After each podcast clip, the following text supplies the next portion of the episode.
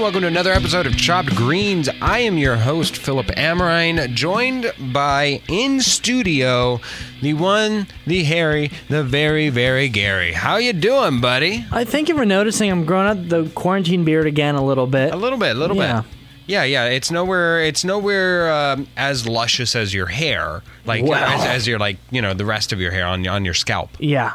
But uh, but it's it's getting there. It's getting there. Are you are you are you just like letting it go to be, or are you just like trimming it as it comes out, or what? Mm, I, I was at, I, I tried a new style. I went with kind of conquistador, like just a little patch on the chin with like a long mustache. Um, and I was keeping that for a while. So this is the grown out version of that. The cheeks are just starting to come in, and it's getting to like a like a weird goatee. I'll probably trim it. You know, I I, I got you know sad like everyone did from like the election until now. So you just kind of fall off the wagon a little bit. Yeah. Does the Yeah. now does the you are in a relationship? I We can am. talk about that. And uh, d- does she have a preference? Yeah, well, when we met is when like my beard was the longest. It was like down to my Ah. chest, and um, within like two weeks, I was so smitten with her, and she was like, you know, maybe one day it would be cool if you if you shaved it. And the only reason I was growing it out was because I could. I've been growing it out for for over a year, so I, I did. She likes it shorter. Really, it's the mustache when it gets below my lip that bothers her. You know. Oh, I see. I see. Yeah. Okay. And has she, she? So she's never been around you or, or known you uh, naked on the face. Yeah, I, I would hate to be clean shaven because I have no chin. Like I just I go from face to neck. So it adds definition for you. Yeah, it adds a little bit. It makes it look like my chin is more pronounced. So I hate the way that I look clean shaven. Um, I haven't been clean shaven since I could grow like a legit patch of facial hair, like Hmm. yeah. two three years Yeah. ago. That that the last time, like my my the photo in my head of you clean shaven is you in a varsity basketball yes, jersey. yeah, I mean, that's that's pretty much the. I, I see a young Gary holding a basketball, clean shaven, Yeah. and ready to do some work ready to in the post. put. I wanted to be a point guard, man. I was Ah. forced into the post. I was all finesse. I got bullied. You know, because every other school has a kid who's like six seven, and I was the tallest kid. So they're like, you were the him." tallest kid, and Yeah. you you got you got put some bricks. You got to put some bricks in your back house there, Yeah, buddy. yeah, that's right. Ah, speaking of, well, no, there aren't any bricks, but there is a company that is at the centerpiece of our latest film, uh, Bombshell. Now, this is an interesting film to critique for a lot of different reasons, but the I, I Yeah. would say personally the biggest reason that this is going to be such an interesting film to critique is that it's it's a movie that centers around a political channel, thus having it institute around being political while trying not to be political. Maybe having a, a, a smidgen of political talk specifically for the sake of political talk. It, it feels. It's uh, how, how do I it, if if this were a rib it'd be a dry rub political co- you know piece of commentary but still there's a lot underneath the the surface there that's certainly much more uh, there's a lot more substance there that is uh, has more of a Yeah. a conversation about sexual harassment at, Yeah. at the workplace. It doesn't necessarily have anything negative to say about like being a conservative person because I think that they do a really good job actually with uh, Megyn Kelly and you know talking about her, her nuanced views on, on everything through the amazing Charlize, which we'll get into. I mean, which uh, she's always stealing the movies that we watch. With uh, the one with Seth Rogen, the comedy that she didn't even belong in because she was so good. You remember that one? Oh yeah, I mean that was another political film as Yeah, well. The uh, exactly. the elect no, the candidate, the candidate. The so- something like that. See, The- we said yeah. in that podcast, give it like a year and we'll long shot, long, Long shot. There we shot. go, long shot. Yeah. It hasn't even been a year and we already forgot about it. anyways, it's um, not I, I don't know if, if you want to talk if if you think you know sexual harassment is like political, but because it does center around Fox News, which like is you know conservative culture for a lot of people, it can seem that way. Um, but I think that uh, when it comes to balancing those things, it does a good job. I, but I, you know, we'll get into how I feel about if it actually pulls off what it's trying to do, or I don't even know what it's trying to do. But yeah, Okay, yeah, I so okay, so let's start out let's start out with something that we rarely start out with since I feel like we're going to be spending a lot of time uh, investigating and going through fine combing the the script as well as the acting performances. We're probably going to study on those a little bit more so than Yeah. even how we normally do, um, because there's a lot of branches to those trees that aren't even about itself. Um, I want to start out with the 2020 winner for the Academy Award for Best Makeup and Hairstyling, Was which it- is Bombshell. Bombshell won. Well, I guess that makes sense because uh, they do, a, I mean, a really killer job of making people look like their real life counterparts. Gary, this was Like- beyond just that. That makes sense. This was, Yeah. I, it was, it was mind-boggling It was- to me. I, yeah. it, I, I have in my notes. I remember. I wrote, I wrote down. I was just, I was blown away by how good this was. It. Very rarely do you get a chance to see in a movie, in a friggin' movie, just the absolute mastery of hair and makeup since like Lord of the Rings. Lord, like usually, Yeah. But here's the here's like uh, normally, uh, okay. So so for certain uh, parts. There's archetypes on how to get an award for any genre. For like best actor, best actress, best movie, you know, uh, so best actor, best actress, you have to if you're if you're somebody who's been knocking on that door time and time again, you have to go and become a character actor for one film and just Yeah. go, go go completely out of your realm. Go, and- go make a British period piece. Exactly. then and, you're good. And, and you're good. If it's a best film, you have to be just either one or the other. Just uh, in the year that it's a it's a bland story, and you're just you just have to be good. You have to do that. Yeah, you're 1917, which didn't win that year, but you're that type of movie, or Green Yeah. Book, or you're Parasite, or uh, Get Out. Like it just you know sometimes you win, but you fulfill that quota, and then you're just in the contention. For this, for best hair and makeup, I haven't seen a legitimate hair and makeup win that wasn't fantastical. That didn't have sci-fi elements I was to gonna it. say it's usually something where they're creating like a completely new world. Exactly. It's it's world Yeah. building where you just have to, you know, you have aliens, maybe something like if Avatar had practical effects Yeah. to it and it wasn't CGI, it would be that. It would be Lord of the Rings, it would be Star Trek, it Or would be Star or something Wars. like like Victorian England, you sure, know, a period 1800s. piece. Yeah, there, again, there has to be a world building. Yeah. I've I can't remember, and I'm sure we're going to get comments on on just what was, but the last modern take on hair and makeup winning, I let alone being so. Uh, uh, such uh, obvious of a win and a choice there. It was tremendous. Honestly, just for that alone, and very rarely is that ever a standout for a film that's not again not within the archetype of of a of an Academy Award nominated film.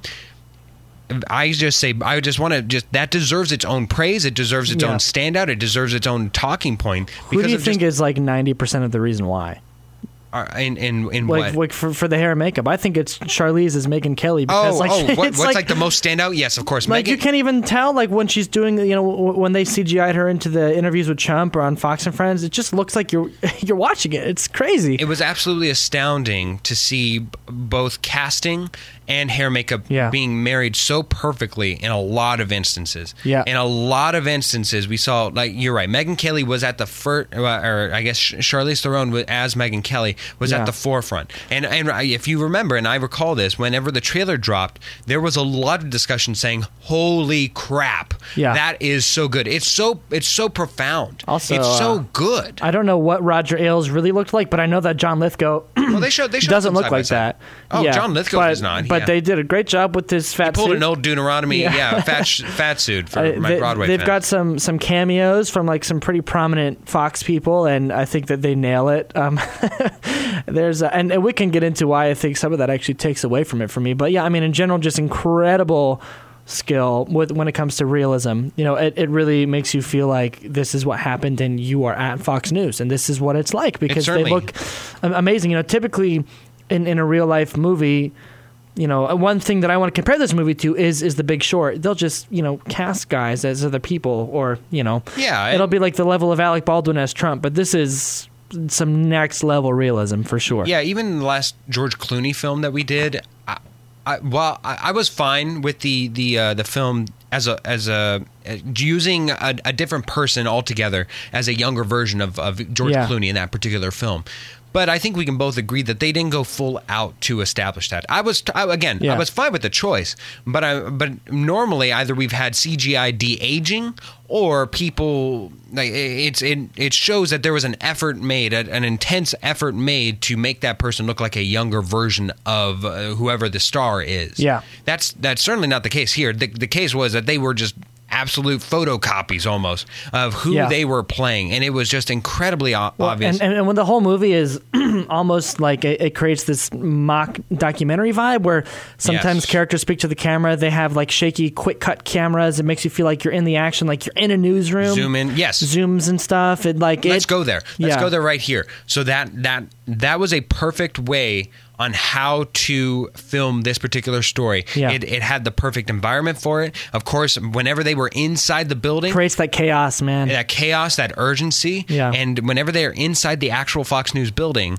or, or uh, well, I don't know if it's the Fox News building, Just the, the, but- the but New York conservative Sure, sure. mega And- building. Yeah, Exactly. When they go inside there, it's much more shaky cam. It's much more boom, boom, boom. The tempo's going back Yeah. and forth so fast. Yeah. And then whenever they're It's like out film driving, school 101, man. It's like if you if you want to create a vibe, change the way that you're doing your your camera work, and um, it makes those few really impactful one-on-one quiet scenes all the more, you know, hefty because you finally get some breathing room, and then some really heavy stuff happens. Like we'll sh- talk about the Margot Robbie, you know, Roger Sure. Scene, like stuff. It's crazy, crazy, crazy, crazy, and then silent, and um, it's it's it's a great balance. And I think that the main strength of the movie rests on creating that feeling, Yeah. making you feel like it's a true story and you were part of it and and you experienced it. You sure. know, And as uh, my last note on the camera work is that it felt much. It felt very.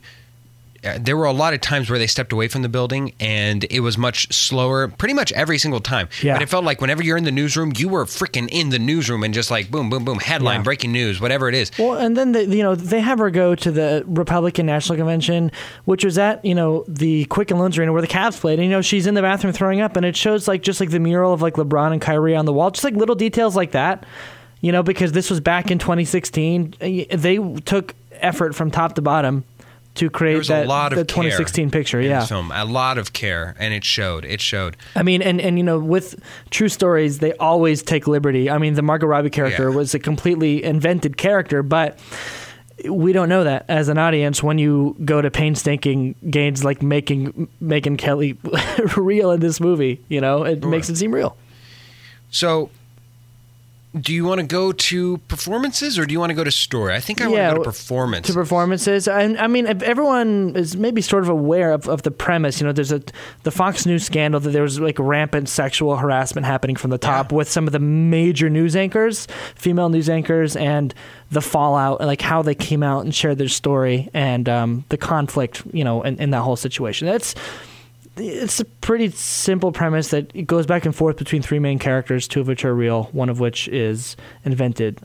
Again, Margot Robbie. the Margot Robbie, uh, Kayla Who- character, yeah. who played uh, the victim very well. Uh, her her She was. great. I mean, she's. I, you know, what's funny? I've seen her in like four movies, and like they all feel completely she's- different. She, they all feel different, and she's so good. Yeah, She's so talented, man. yeah. She has a she has her uh, nomination scene, uh, for lack of a better term. When she's crying outside yeah, the when restaurant, she's crying outside the restaurant, and that's Yeah. when it really it truly does. It, Yeah. it hits you. It's and- crazy to think about it because she's not talking to anyone on the phone. You know, you, you know, if you're on a film set, there's like 20 PAs standing four feet away from her, and she's standing out in this contrived set, and she's giving everything, man. It's, I mean, she has that scene and the scene with with Roger Ailes and the scene where she's talking to Megyn Kelly, which are three. I mean, just like give me an Oscar nomination scenes, Exactly. and she got one. exactly. Yeah, and she did. She did not win, but she definitely deserved, and and you felt a lot of versatility and Yeah. where she came from in point A, from where she started the movie, Yeah. to where she ended the movie. There was a Yeah. lot. There was a lot there. A lot of. It was a very well written character. yeah, for her to go no, off of. she she inhabits it, and it's a complicated, interesting character. The more I'm sure we'll get into what that character means. Um, but yeah, I mean the the strength of the movie rests on the the thing that we talked about with the ambiance and the technical stuff, and then the performances are just off the wall. So let's let's do this this Oreo back and forth. So I Margot Yeah. Robbie astounding to me. I, I didn't enjoy Kate McKinnon's That performance. was that was my note. Like for some reason, whenever they have SNL people in movies, a lot of the times when it's a movie like this and she's not really allowed to be funny, it just feels I. It, it felt I, I I think I don't know if it is because it had had I never That's- known that she was on it. SNL. Had I never known she was on SNL, maybe I wouldn't have at least come in with the premise of like, oh, she's funny. But I and also I really love Kate McKinnon. Like she is. she's and she's, one of the funniest cast members ever. She's great. We She- all know she's that. a she's an all time SNL, maybe even a Mount Rushmore person. Like she is very, Yeah. very talented and very comedic. but in it- any movie that I've seen her in where she doesn't get to play a character it in looks that like way, she was begging to be funny. Yeah, I mean, she, she has the one scene where she's like, "You have to be an Irish street cop," and it's it's that seems like some kind of SNL like little monologue. Um, but otherwise, it's pretty vanilla, and like Margot Robbie just dances around her the whole time. I'm like, man, you don't belong here, and it sucks because. On the one hand, I'm like, man, I feel bad for SNL people because we're always going to think that, but there are people like Bill Hader who have created Sure. like completely new personas for themselves, and they were only known as the funny person from SNL. So Kate McKinnon hasn't been able to do it yet. You know, she was with the heavyweights here, and um, her scenes are just fine. And maybe if it wasn't Kate McKinnon, it would be different. I was trying to hypothesize on the drive over here. Well, if it wasn't Kate, if it was just another regular blonde actress, would we be saying this about that character? I think it's like because it's Kate McKinnon. You know, Yeah, my my favorite performance, uh, and it feels weird to say that, but my favorite performance of the of the film, John Lithgow. Uh, yeah, he Ro- plays a Roger great Ale- scumbag. an incredible scumbag, Um, and, and, also the the fact that his mental state is breaking down. His his freakouts are great. I mean, he's predatory. He's awful. He's gross. Um, he get he does like these little things with his breath and his face that just make him look like a big Jabba the Hutt, like he says. they call me Jabba the Hutt. And then um, when he has those little meltdown scenes, um, he is great. I, I mean, you know, Charlize is my pick, but I was gawking over his performance, not the character, by God, but No, John yeah. Lithgow. I mean, what a what a flex by him. He's like, I'm gonna go play Roger Ailes in a movie and do it really well. Not to mention, keep in mind, there's a lot of times where performance is muted because of what you have to do. I think a lot of the times it can certainly be the emphasis or the exclamation point necessary to put a, a performance over the top, a la Tom Cruise in Tropic Thunder, where he's this big, bald guy who's making hairy just- arms? Yes, the hairy arms. He's eh, you, you don't even know that it's Tom Cruise, but it, I, or I, at least I didn't when I first saw it. And all of a sudden, just the performance is a- added whenever you're finding out. Wait, that's Tom Cruise, and he's doing all that in spite of having that much heavy makeup, that much prosthetics. Yeah. So whenever you see John Lithgow being able to give such a a critical performance and so with so much nuance within each and every one of his his mm, mm, choices Yeah. while also feeling that slime just, just incorporate this you. movie doesn't work if we don't absolutely hate Roger Ailes. He's almost the X Factor in a sense because he connects everybody in the movie, and if you don't have like a real heavyweight playing that guy, then it's it doesn't hit home. You know, you got to really feel like this guy's a creep. He's disgusting, but in, in a weird way, not with the sexual assault, but you know, all the crazy. He, he really he really thinks that he didn't do anything wrong. And Yeah. John Lithgow makes you believe, oh my God, this guy is ridiculous. He really doesn't think that he did anything wrong. And it takes a, certain type of actor to be able to be a villain that doesn't even know that they're a villain. You know, he's got, he doesn't think he's a menace. That's a good point. That's You know? a very good point. Yeah. And it's hard for me to pull out a performance when the movie is all about, you know, uh, headlined by women. Um, certainly invokes the idea, at the very least, of feminism. What is that, or or just at least uh, uh, keeping together, Yeah. especially in, in that particular environment. Um, but I, I still, it, it, it's you're you're absolutely right. It doesn't work unless he gives the performance that he gives Yeah. and creates an absolute villain. And what's funny about John Lithgow is that he has a couple performances like this in his career, where I, it's a tremendous performance. I don't even know that I would I would put this on his per- like when I think back about John Lithgow's career, I don't know if this necessarily sticks in my personal purview or my remembrances of his top performances. Last thing I saw him in was Pet Sematary, so this is a big step up. sure, absolutely. He, God bless him. Hope he continues acting for a while. yeah. We Now- gotta we gotta touch on. I was our- gonna say, on, we're, uh, on my working, girl. We're working our way up. working our Charlize way up. Yeah, Charlize. I mean, we, we'll talk about Nicole Kidman, which she was fine, but Charlize, wow, wow, wow, wow, wow, wow, wow, wow. I cannot give her enough credit. I mean, I I watched Mad Please Max do. Fury please, Road please give her all two weeks credit. ago. We watched Long Shot, and then we saw this, and I I never thought of her as like maybe one of the upper upper upper echelon talents, like a Meryl Streep level, Jennifer Lawrence, but she she is. Straight up. I mean, she can inhibit a, a character like Imperator Furiosa in Mad Max. She can play a believable president in a romantic comedy in Long Shot and play both sides of the spectrum. And then this, she's playing Megyn Kelly, and from everything with you know the actory things that she does with her voice, like making it deeper, getting the inflection of Megyn's voice perfect. Her her facial expressions, the nuance, that the way that she's able to you know take this complicated character that I'm sure Megyn had problems with, but you know the the idea of what Megyn Kelly chose to do and why, and expressing it in the way that she did, and us understanding, maybe not agreeing with some of her stuff, but but understanding, I think that um that's that all falls to her, you know, and and her interactions with the other women. I mean, she she exudes that power, you know. She you know, and that's Megyn Kelly was like the top female dog at Oh, yeah. And if Charlize doesn't have that air, she walks into a room and the air just gets sucked out of it because it's Charlize is Megyn Kelly. Um, it was great, and she's also uh, she's also, she's kind of funny in a few scenes. You know, uh, Sure. yeah, Sure. You know what? I I'm I'm gonna have a hot take here, but it's like it's like a hot pocket take. Give me a hot it, like, pocket It cools off rather fast. I just I didn't I didn't I may I didn't enjoy this performance. I and I realized that I'm not I'm not you know she got nominated. I see where the merit is. I get it. Well, I- and you know what though, it's it is easy to get nominated when you play a real person and you do it really, really well, like Daniel Day Lewis Yeah. with, with Lincoln. Of Yeah. course, we don't know what he was like, but it's like, oh, they played this person, and I 100% believe it. So Uh, it's kind of a gimme. my my personal bugaboo about this or what I- like what brings me fair on the uh, fear to the to saying this is that I I actually enjoy the acting underneath her her shell of of both makeup and the tonal qualities that she gets. I just whenever I it felt how do I say this? It'd be like somebody it, it felt very specific in her in her performance where every time she talked it was the exact same cadence. It was the I, I realized that Megyn Kelly Yeah. broadcasts like that.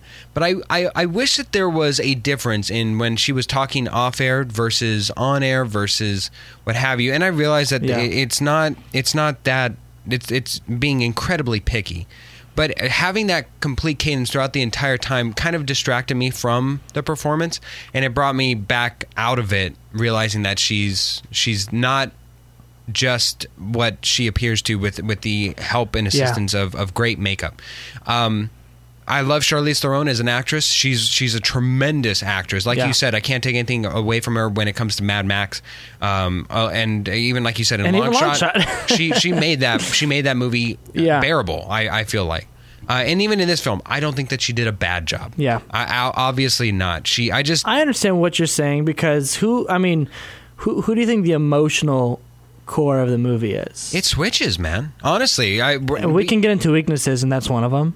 yeah, and it's Um, but yeah, See, I, whereas for me, I I actually didn't see that as a weakness. I guess we can use this to trampoline our way into the story. So so I'd imagine what you're going to say here is that it, it is really a stream of consciousness that it really doesn't have any one person. It, when you have it headlined by three women slash Roger, really just Yeah. uh, the unaccredited villain that we that we need, but don't want to give any credit to, which makes sense. When we have that many vested storylines, it feels less connected to you, and then you kind of lose interest. But Yeah. but I actually was okay with it in this film, especially when the entire st- style and tonality of the film is presented in a TV show element. It felt like we were in different episodes within a movie. Yeah. We were just, you know, this is this is uh, Gretchen's section of it, or this is Megyn's section of it, or this is Kayla's section of it. it's almost like though if you're gonna do it like that, then make it like a mini series or something. Because really, like these storylines, I think that the Megyn Kelly movie could be its own movie, and I wanted more of that. I wanted more of Gretchen because Nicole Kidman was kind of criminally underutilized. And then at first I was like, I think that the Margot Robbie storyline is maybe the weakest. But then I was like, well, it's honestly she symbolizes what the whole movie is about. You know, because her character starts off as an evangelical who privately is like willing to have sex with women and doesn't really believe the stuff that Fox puts out, but is willing to go on TV and be like a conservative news host because she wants to be TV famous. And then, you know, she gets assaulted and she eventually comes all the way around and leaves. Like that's like the the crux of, of the movie. But uh, we've probably talked about this before. When you're switching storylines, it's just really hard if it's not done really, really well to make it feel like at the end everything is, is a symphony. You know, to me, it's a little bit scattershot. Um, have you seen the the Big Short? Yeah, yeah. No, this it, Yeah. it, it reeks of it. It Reeks of the Big Short, and which is uh, which is not in, this particular instance. I, I found it delightful. So when I say Yeah. reeks, I actually have a positive was- connotation when I say that. it was good. But I think that the Big Short is able to. It's got it's that same Implement it more su- successfully. Yeah, and, and all the storylines they're a little bit more balanced. The arcs are, are smaller, but I just feel like there's more payoff overall. And I, maybe I don't know why that is. Maybe it's because of what you said about the TV vibe, and maybe that's what they were going for. Because Um, think about it here. I mean, there were what are uh, what are those? Whenever it's just uh, an Easter egg, there were Easter eggs abound. I mean, there's a whole which I didn't love. Right. So I- I'm Yeah. saying that I think that some of the story came at the cost of that. Whenever you're like, oh, so oh wait, somebody's playing Geraldo Rivera, somebody's Exactly. playing Hannity. Oh wow, look oh, at it's Bill those. O'Reilly, and Bill. you know what? It would have been stronger if the if they would have just talked about those people like Bill, Jeanine Pirro, Geraldo. You know what's weird? I, I know like all the Fox people because starting when I was 12, I used to you know work out at the YMCA every day, go play basketball, and all, all the TVs at most gyms in Arizona usually play Fox News. Really? Yeah, so I know, if- and if you go to the gym now, just you know, if you're doing like cardio, the cardio Always. area, always Fox News. Um, Wow. and so like I, I knew most of these people and if they didn't have any bearing on the story like you said it is a little bit distracting like jeanine pirro did not need to be in it geraldo you know sean hannity bill o'reilly it's almost like a little bit winky winky you know No, it was a, it was an Um, open secret of like, hey, look who we can get to look make. hey look more hair and makeup Yeah. and giuliani is like borderline that guy's just so funny who plays giuliani and Especially with his rise to re prominence I know, recently. which is a whole other thing. A whole other podcast about this movie is watching it now is um just really weird. I wonder how they thought it would age. Because there are movies that It came out n- 2019, right? So it's No, yeah, no. not that long ago, No, but it feels like in another still world. still incredibly some somewhat pertinent. Um, and I wonder just whenever you, because here's the thing: whenever you make a, a, a, an an odyssey or an, an epic of a movie, you know, Citizen Kane is never not going to be relevant or, or pertinent. It's it's always going to come around, if nothing else. Um, something like Pulp Fiction is probably going to age rather well. Um, trying to think recently, Jingle Jangle, they know that that's that their best shot at it aging is that it'll stay in the hearts and minds of those who watch Christmas every time, and that's what their hope is. Yeah. I don't think that they have any thoughts or of grandeur that you know people are going to have it as one of their top films of all time. So for this particular film, I think I think I have uh, an interesting thought on where, like, if they thought that the legacy of the film would continue to be pertinent, or if it was just if it just was a modern movie that needed to be said right then and there, Yeah. and then it would disappear into the ether. I don't think anybody wants the movie to disappear into the ether, but I don't think that this. I I think that it will disappear in- into the ether. Yeah. you know, it's it was great to watch one time. I learned a little bit more about the story, and it's the, type- the type of movie where you stop watching it and you go on Wikipedia, so you can like learn like what all the facts were and stuff. Um, but The Big Short is like a really rewatchable movie for me, and th- the reason why and why uh, why I keep comparing it to it is because you know, these are both about two big historical events that we kind of knew happened, but we didn't really know a lot about. Big Short is the economic crash, kind of what caused it. And at the end of the Big Short, you feel really resentful about some of the powers that be and the effect that it had on you know the American people in the stock market crash. And they do it really well with these little arcs with these investors and the Steve Carell character and blah blah blah blah blah. And you know what it's trying to say. At the end of this movie, it's kind of talking about feminism and that you know it's good to speak up and you know they have a few shots where they zoom in on on the on the ladies kids and stuff. Then it's also kind of talking about the fact that nothing really happened because at the end you know Rupert Murdoch gives his monologue to, to Fox. He says I'm going to take over and basically you know in the characters faces you see that nothing's going to change. And they all just kind of you know walk out or Margot Robbie walks out. Um, but then some people are sort of satisfied satisfied that Gretchen you know got her just desserts she she she settled but it's also like should she have settled because she has an NDA and I, I feel like it was trying to say a lot of stuff and I landed kind of like wishy-washy on oh I, I get it. it it's it's condemning the fact that nothing changed at Fox And it, oh, but it's also saying that you know this was a really triumphant thing for these women. But I didn't really feel like it was a triumphant thing. Like Roger got booted, but you know nothing happened. But then also that's what it's trying to say. I don't know. You know, I'm, I'm Yeah, going back and forth. so so there's a lot going on here. Uh, let's Yeah. let's first note off just in the, just to get it out of the way. For me, the beginning of the film, the beginning of the film was really exposition heavy, to almost to a fault. Where I it's all about Megyn and Trump and it's setting up this alternate storyline where, like I said, Megyn can have a whole movie. Anyways, continue. Yes, but I but I but I want to state that it it bled into the dialogue a lot of the times. Yeah. where when you already had narr- narrational exposition where they're saying Roger did this and uh, blah blah blah. Megyn uh, came up from whatever, and you're doing all that. Totally fine. They even explained the building. I mean, they even did that where it's just like Yeah. the third building light up. It was very good, very good. Yeah. But then they still had more exposition to do, and it bled through into the uh, dialogue. Most notably, the one that I can think of off the top of my head is where I believe the guy's name was Gil, oh, Gil yeah. was Megyn's talking to Megyn. Yeah. and he's going like, "Megyn, you're the number one newscaster on here, and, you're, and everybody's going to be talking about you." I mean, All you have to do, all you have to do is show that and just show that in a three second graphic, and we as the audience know. You know? Yeah, and- I hate it when characters do that, man. It just it, it felt very much spoon fed when when you had been doing such a good job earlier. Yeah, and people at news stations don't talk like that. No, no, no. it's It's just not. It's like assistants don't say So, that. so it took about 15 to 20 minutes for me to get into this film. But when it kicks into gear, it actually does. Because at first I was kind of a little worried. I was like, wow, this is a lot of blabber in, in order to get to. But then, you know, Yeah. it got into something rather good and the pacing kicks up. Yeah. And once it's like, It's okay, very engaging, man. Like straight up, and I, I might not have felt as like heart wrenching as I did with Big Short, but there were two scenes that like maybe three that really blew me away and made me feel that, and they all involve Margot Robbie. Okay. The one where she goes to, to Roger's office, which is wh- maybe the most uncomfortable scene I've ever watched, and you know, she goes in there and it's completely silent, and all you hear is like the fabric of her dress being pulled up, and just like Roger going like it's so uncomfortable. And then they zoom in on her face and his face doing a little, little flabby, like sexy thing. It's so uncomfortable. And that's like why I, I as a six foot three white man, have never worried or have been sexually assaulted. Right?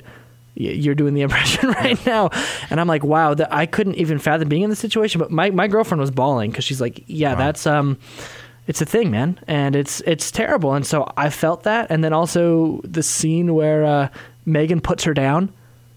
You know, Oh, wow. she she, she uh, you know comes out to Megyn about Yeah. being a, a, victim, and Megyn kind of puts her foot down on her, and then the, you know the scene where she's crying, just admitting that um, you know she gave in and and, and unfortunately did a, a sexual act with him. Um, those were the gut wrenching moments for me. But Megyn is the biggest part of the movie, and none of her moments really had me going like that. It, it felt very transactional and newsy. You know? The uh, the one moment that I, I, I saw, I was curious. Obviously, like you said, Wikipedia. You know, you go to look up things, and I also uh, to to be fair to Charlize Theron, I, I- me personally, like this didn't happen when I was this this didn't happen to a point where I felt even like I was a, a, a, astute in politics. So I I don't have a full familiarity with Megyn Kelly. Yeah. Um, and so to be fair to Charlize Theron, I, I, I didn't know that there were, I didn't know if how good of a job or how bad of a job she was doing. I was just like, man, this, this impersonation that's going along with the acting is just very, very up to the front. So anyways, um, so I, I watched a, uh, I think it was like a quote unquote review with Megyn Kelly going to reactions uh, about herself I was reading about that Yes. right before we came on. Yeah. and uh, and uh, with others that were involved in the in this whole situation, and she said what what tugged at her, what made her most emotional, was the elevator scene, and um, it's where all Yeah. three of our headlining women are all into in in in the elevator that's a great like 20 seconds. and right. realizing that they're all going into just the absolute dread that each one of them possesses in their own way Yeah. going up to roger's office and I, I in the moment i felt the only misstep i felt it the whole time was that the, the while i felt like the audio was fine with the breath it got to be a bit too exorbitant. Like towards the end i was like like all of a sudden they're going from huh huh huh huh And it was like it was very gripping, very powerful. All of a sudden, ha, you did do, he, sa, be, ho, he, ha, you did do, ha, ha, see, ha. and I was like, okay, okay, come on, can we can we cut down on? Can we just stay Dude, at your one vocal tone? warm ups for for choir, man. Yeah. he, do, ha, he, ha, ho, ho. Exactly right. It's, it distracts you from the point that I'm making, which is very poignant. Is that is that it's very emotional and very and very uh, a, a whole lot going on in that moment. And so that that was an that that for me was one. Of, there were a couple, a, a lot of gripping scenes. It, it it does a very good job of gripping you as an audience member for something that very rarely does news grip you in a movie format. So I, Yeah. I felt that it was a very good film. At once it had your attention, once we were past the exposition dump, keeping you there and holding you and making sure that you 100%. you watch. You Yeah. you cannot. It's holding your face. It's making sure you cannot look away for better or for a lot of the Don't you worse. don't bump your mic. You watch. Yeah, exactly. Let, let me ask you something. Yeah. Why do you think we haven't talked about the Nicole Kidman storyline? Because it's completely and utterly, unfortunately, maybe not completely. It's it's the most forgettable one, but it's also like when you think about it, I think that that one might make the best movie in, in the terms of like of a ninety minute movie because it's almost like social networky, right? She's working with these lawyers and she's trying to sue Fox, and then eventually, in the end, she gets her payout. And they also really focus on her, like you know, talking to her kids, and you know, they try to make that a thing, but it really falls flat for me. And um, that could be like a nice, tidy little movie, like the Gretchen Carlson versus Fox story. Um, and it kind of falls through the cracks a little bit. It doesn't um, doesn't hit home like I feel it should. The other two hit home pretty well, but that one's kind of like, and she's getting twenty million bucks talking about her NDA and like looking at her daughter, and I'm just. I wonder like, though. eh. I wonder though if what, what to what amount could could have been said. I, I, I truly don't know Yeah. the, the production behind this film and whether or not how much people like Gretchen, how much Megyn, how much people that inspired Kayla Yeah. were able to give away in details or, or what they were allowed to say. So that way, They weren't consulted. This is all stuff that was just you know in the news, like uh, in the New York Times, and then the writers took liberties and wrote like a story out of it. You know, Okay. but yeah, at least Megyn said she was never consulted. Actually, I would think that Gretchen maybe had a hand in it because she's been pretty vocal afterwards about it. Yeah. But Megyn hasn't. Yeah. So we reach an interesting point where we actually transcend the story for me. We I think we need to Yeah. dive into the ideologies present in this film. Yeah. And let's get the monkey off off off our back here and just say in full honest interpretation and and being fully aware here, we're both two men here. You're you're you know Yeah, you're- everyone. I mean, if uh, cor- correct us if we're saying stuff, you know, trying no, to be an Well, I know, just, I know. know, I think we both we both come. Let's let's we both come at this from a perspective of we're, we're trying to be understanding and empathetic towards any situation. Yeah. and uh, we're working forward with with a want to go forward Yeah. and doing that. I think it was really good for me to sit next to a woman who was like the most empathetic and like emotional person I know and see how she reacted to it because I felt strongly about what was happening, but she was like broken by some of the you know really graphic and brutal stuff, and I was like, dang, yeah. I, yeah. I could not be a woman. That's and uh, my heart heart goes out to you guys, man. So men let- suck. Let's do the the first ideology. I feel like there's three, and correct me if you if you need to need to add one more. Okay. Um, the first one, it feel, and this is closely this is the closest one to the story, the storyline. There was a story. There was an ideology there that felt was added for the sake of objectivity. That was if and, and it worked to dual just as a as an objectivity and also to to reinforce the idea of just how much of a silo Fox News is as an, as an organization in in at least the broadcast TV world is that just how hard it is to be in Fox News even if you are the staunchest of supporters of Fox News that people from both sides both political sides of the spectrum will dislike you and your only supporters are going to be Fox News people and people within that building Yeah, until you don't support them and then everybody's against you. It's, and then everybody will hate you. Yeah, no Yes. matter what. Yeah, so we find that with Gretchen whenever she's going out and about uh, with Nicole Kidman uh, as Gretchen going out and about to the to the grocery store and saying, "Wow, you have a beautiful baby," or whatever whatever it is she said. you guys are ruining ruining America over there. Yeah, and then she said, "You're ruining America over there." I'll, you know, a, a, an example of somebody who's on the opposite side of the aisle, just saying, "Wow, you at Fox News suck." Yeah. So we get that from outside an outside perspective of Yeah. somebody who's not into into Fox News, and then we get get the same idea with Megyn Kelly, where she's going up and she's going against Trump, and or at least supposedly against Trump, just uh, just because of Trump's ire, President Trump's ire. Uh, directed at her, those within her own, like the party that she's represented on by Fox News, are against her now too. So, and then anybody who speaks out about these allegations is now against you. So now it just creates this this silo that you're forced to endure, that you're forced to be in, that you're that nobody will nobody's there to support you, but we are unless you don't support us. Loyalty ab- above all else. So there's that idea. You've opened my mind. Yes. I'll because I I would think that every movie has a thesis. Like every movie is making Sure. an argument. Yeah. And I was trying to think about the argument that this movie is making. Like part of it is it's you know it's good to come out. Like if something has happened to you, like you know take a stand, right? As, like like as a woman, it's better to you know encourage other women to come out. Again, that's really the arc of the Megyn Kelly character. Yeah. Um, and then also on the flip side, it's sort of trying to say it, you know, but nothing really happens. that the ship keeps on turning. You know, Fox News is still Fox News, but in a broader sense, you know, women are still going to be not believed and put down. And so uh, now, with you saying what you're saying, I was like, oh, I know what the movie is saying. I know what the thesis is. Okay. It sucks to be a woman.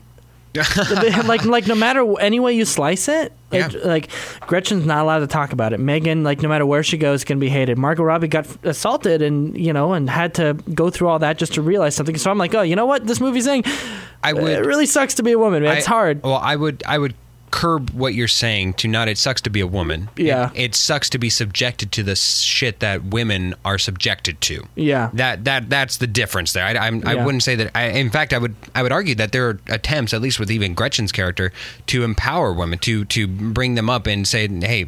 Live your truthfulness, and, and even if people bring you down or something, continue to support your yourself and those around you, especially women. Yeah. Um, but in spite of the powers that be, it, it sucks that that happens to to women specifically. Yeah. Um, so there's that ideology. Um, that's again, I just felt was there just for the sake of objectivity to be like, hey, we realize we're razzing on Fox News, but hey, it sucks because we get it. They get it from the other side too. So let's just add that in there to seem somewhat ob- objective. Uh, so there's that and then the next the next highest one of course is the idea of sexual harassment and the uh, what it all entails to to be at the subject of that how it feels how to be a victim how or excuse me how it feels to be a victim Yeah. and Like I said, I what- could never fathom, but that scene with Margot is like, yeah yeah it, shit. if you it's almost impossible to not feel empathetic towards somebody's plight in that situation when watching that um, and of course you know the different reactions that that you can take there's there's the fighter there's the push it away and then there's the coming to grips with it mm-hmm. I, there i mean whether uh, you know gretchen of course takes the fight megyn pushed it away for years and then kayla's character was in the midst of Yeah. it wrestling with it from on the daily Yeah. uh, so there's that ideology. Then we get to the final one for me, which is the ideology of just. And and this one actually isn't something necessarily I feel like the movie wrestles within itself, but more of just the idea of putting forth the film. And this one's weird, so follow me here. I don't know how you feel about this, Gary, but I feel like the people that most need to see this film for the message, for the theme that it's it's projecting, that it's it's that it's having onto the viewer, onto you, the viewer. This is what I want you to learn. I want you to see. I want you to watch. I feel like the audience that it's trying to, that it's aimed towards, that it feels like the most impact will be gain, gained to, and not just supported, but to those that need it, won't watch this film. yeah. It, will, it will miss that audience. Yeah, no. This, And- I mean, this is an Oscar movie that a bunch of liberals are going to watch, myself included. Be like, yeah, dude, screw Fox News. but I, I don't think any conservative is going to go out of the way to see it, or I don't know. But I, I, I, I can't help but think like if you watched it, you, you must like a- agree with, you know, the the emotional core of the film. Like, wow, this was a terrible, terrible scandal that Fox. you know, aided and abetted. But I don't, yeah, like I, don't I truly wonder gonna- how many people who dis- who come out at the end of this movie who disagree with I don't know actions that aren't uh, supportive of along of the the- of the movie's themes. Uh, those who come out of it and have actually watched it, um, and and so therefore I actually kind of question at the at the whether or not this was the best tactic for which the message to get spread. Um, and this is kind of just a just a maybe perhaps a bigger idea than this movie even is combined confined within the box that it is. Maybe it's just a bigger idea than that that maybe is is discussed on a on a different podcast, but stuff like that are so on the head and, and showcase what what's going to be shown in the film.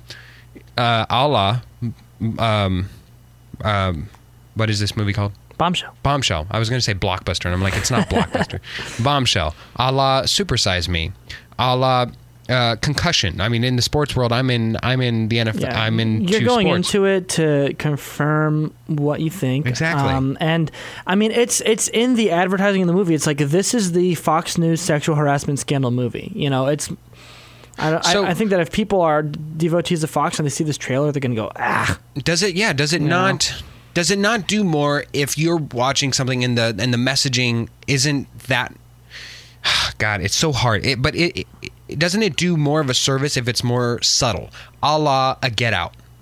I think it would. Be, I I think it's maybe in the marketing, you know, because I hmm. think maybe once you get in the movie, with the Megyn Kelly perspective, she's you know she's got this very measured, nuanced perspective that maybe I don't agree with, but they they pull off and make you understand why she thinks the way she does. I think that you know if you could get some Fox people to watch the movie, that might kind of pull them in a little bit. Um, but it, you know it's marketed with a Billie Eilish song, and it's like boom, bombshell, the Fox News, you know, Yeah. sexual assault, Roger Ailes' downfall story. So, I, once you're in it, I actually think that you could get some people to to come along. But that's the problem. I mean, it's billed with it's it's a Hollywood movie, and right now there's a lot of disdain for the typical Hollywood movie on that side. You know, Yeah, like I said, probably a bigger genre and discussion than this podcast will allow since we're coming up on the time here. yeah. So Yeah, we could go on about Yeah, the themes and the merit. And you know what? It's a good to great movie because you and I can sit here and chit chat about it for Oh, so yeah, long. very And, thought-provoking. You know, I I didn't have an outline for my notes today. I was just like, oh, let's just talk about Bombshell. You know, yeah, a, a discussion movie that is in, in at least in the movies that we we have some we have to manufacture. This one is easy to have a discussion afterwards. So, um, wow, it almost feels. Um, I'm I'm trying to think what what would be a measuring tool or a measuring stick for for this film. say um, how many um, How many? how many daytime opinion shows would you? I, I don't know. I know. I uh, how many? How many catheter commercials that always pop up? Which, Yeah, there we go. How many catheters out of five? How many? Wow. How many? You ever cath- watch Fox News? There's a lot of catheter commercials. Well. I- I mean, A lot of catheter commercials. Sure. Uh, sure. Let's go. How many catheters? How many catheters are Out you of zero out of five. Let me let me end on the fact that this is kind of along the lines of the movies we a lot of the movies we were watching lately. Like, that was good, but I could have been could have been an all timer, but it wasn't. Like I, I can't think of a specific example, but I've said that for a lot of the movies that we've had since the restart, really good, but right there. This one takes a left turn where it really makes you think a lot more than a lot of those other movies. So I was gonna give it like a three point five, but because we've had this great conversation and it you know excited it made me excited to go learn more about it and it made me feel things, I will give it four catheters out of five catheters. I was going to say, I'd wonder how you get a half of a catheter. Just snap it in it's, it's- half. Yeah, it's no Yeah. longer functional You at that drop point. it, yeah. Yeah, I'm, I'm with you. Um, I was there from the beginning. I'm going to go four out of five. Um, it's it's very enjoyable. Unfortunately, Kate McKinnon is my biggest downside to this. Ah, like, I, I think I would rewatch this again if it. if it weren't for Kate, oh man, that's pretty It, it, it sounds pretty harsh, and I, I don't I don't Kate, mean never listened to this podcast. I know. I'm so sorry. You. It- You're an all timer. It's absolutely not personal. I love I love Kate McKinnon. I just It's not personal. It's business. just business. It's business. Fox News business. And let me All say, right. I, I do love you know movies like this that are that go over historical events and treat them as fact, and it, it pulls you in. I love the vibe. Really Yeah. well done. Yeah. yes, um, definitely a must watch for first timers. Like if you if you have if you haven't seen it, go watch it. If you've seen it already, you Yeah. I mean, feel free to, to skip it again. But but Yeah. definitely worth a watch to any and all. and interesting to watch in 2020 with you know the Fox News machine now and everything happening in America. It's like remember back in 2016 when Trump said this thing, and everything's happened since then. Man, it's crazy. yes. All right. For Podcastus emeritus Gary. uh, I'm used I'm used to Boucher, but Gary you're just no, no, no, no. Keep it at Gary. Keep it. You stay strong. With Gary. Gary, I'm Philip Amrine. Thank you so much for listening. Of course, listen to our subsequent Give Me Five episode coming out tomorrow. And I think next week we've we've stumbled. We've we've fallen upon our movie, and we're we're actually able to preview this a That's week right. out. Wow.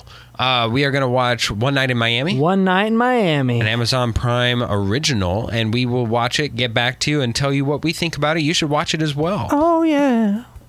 There we go. Thank you so much. and remember, guys, is the story about me?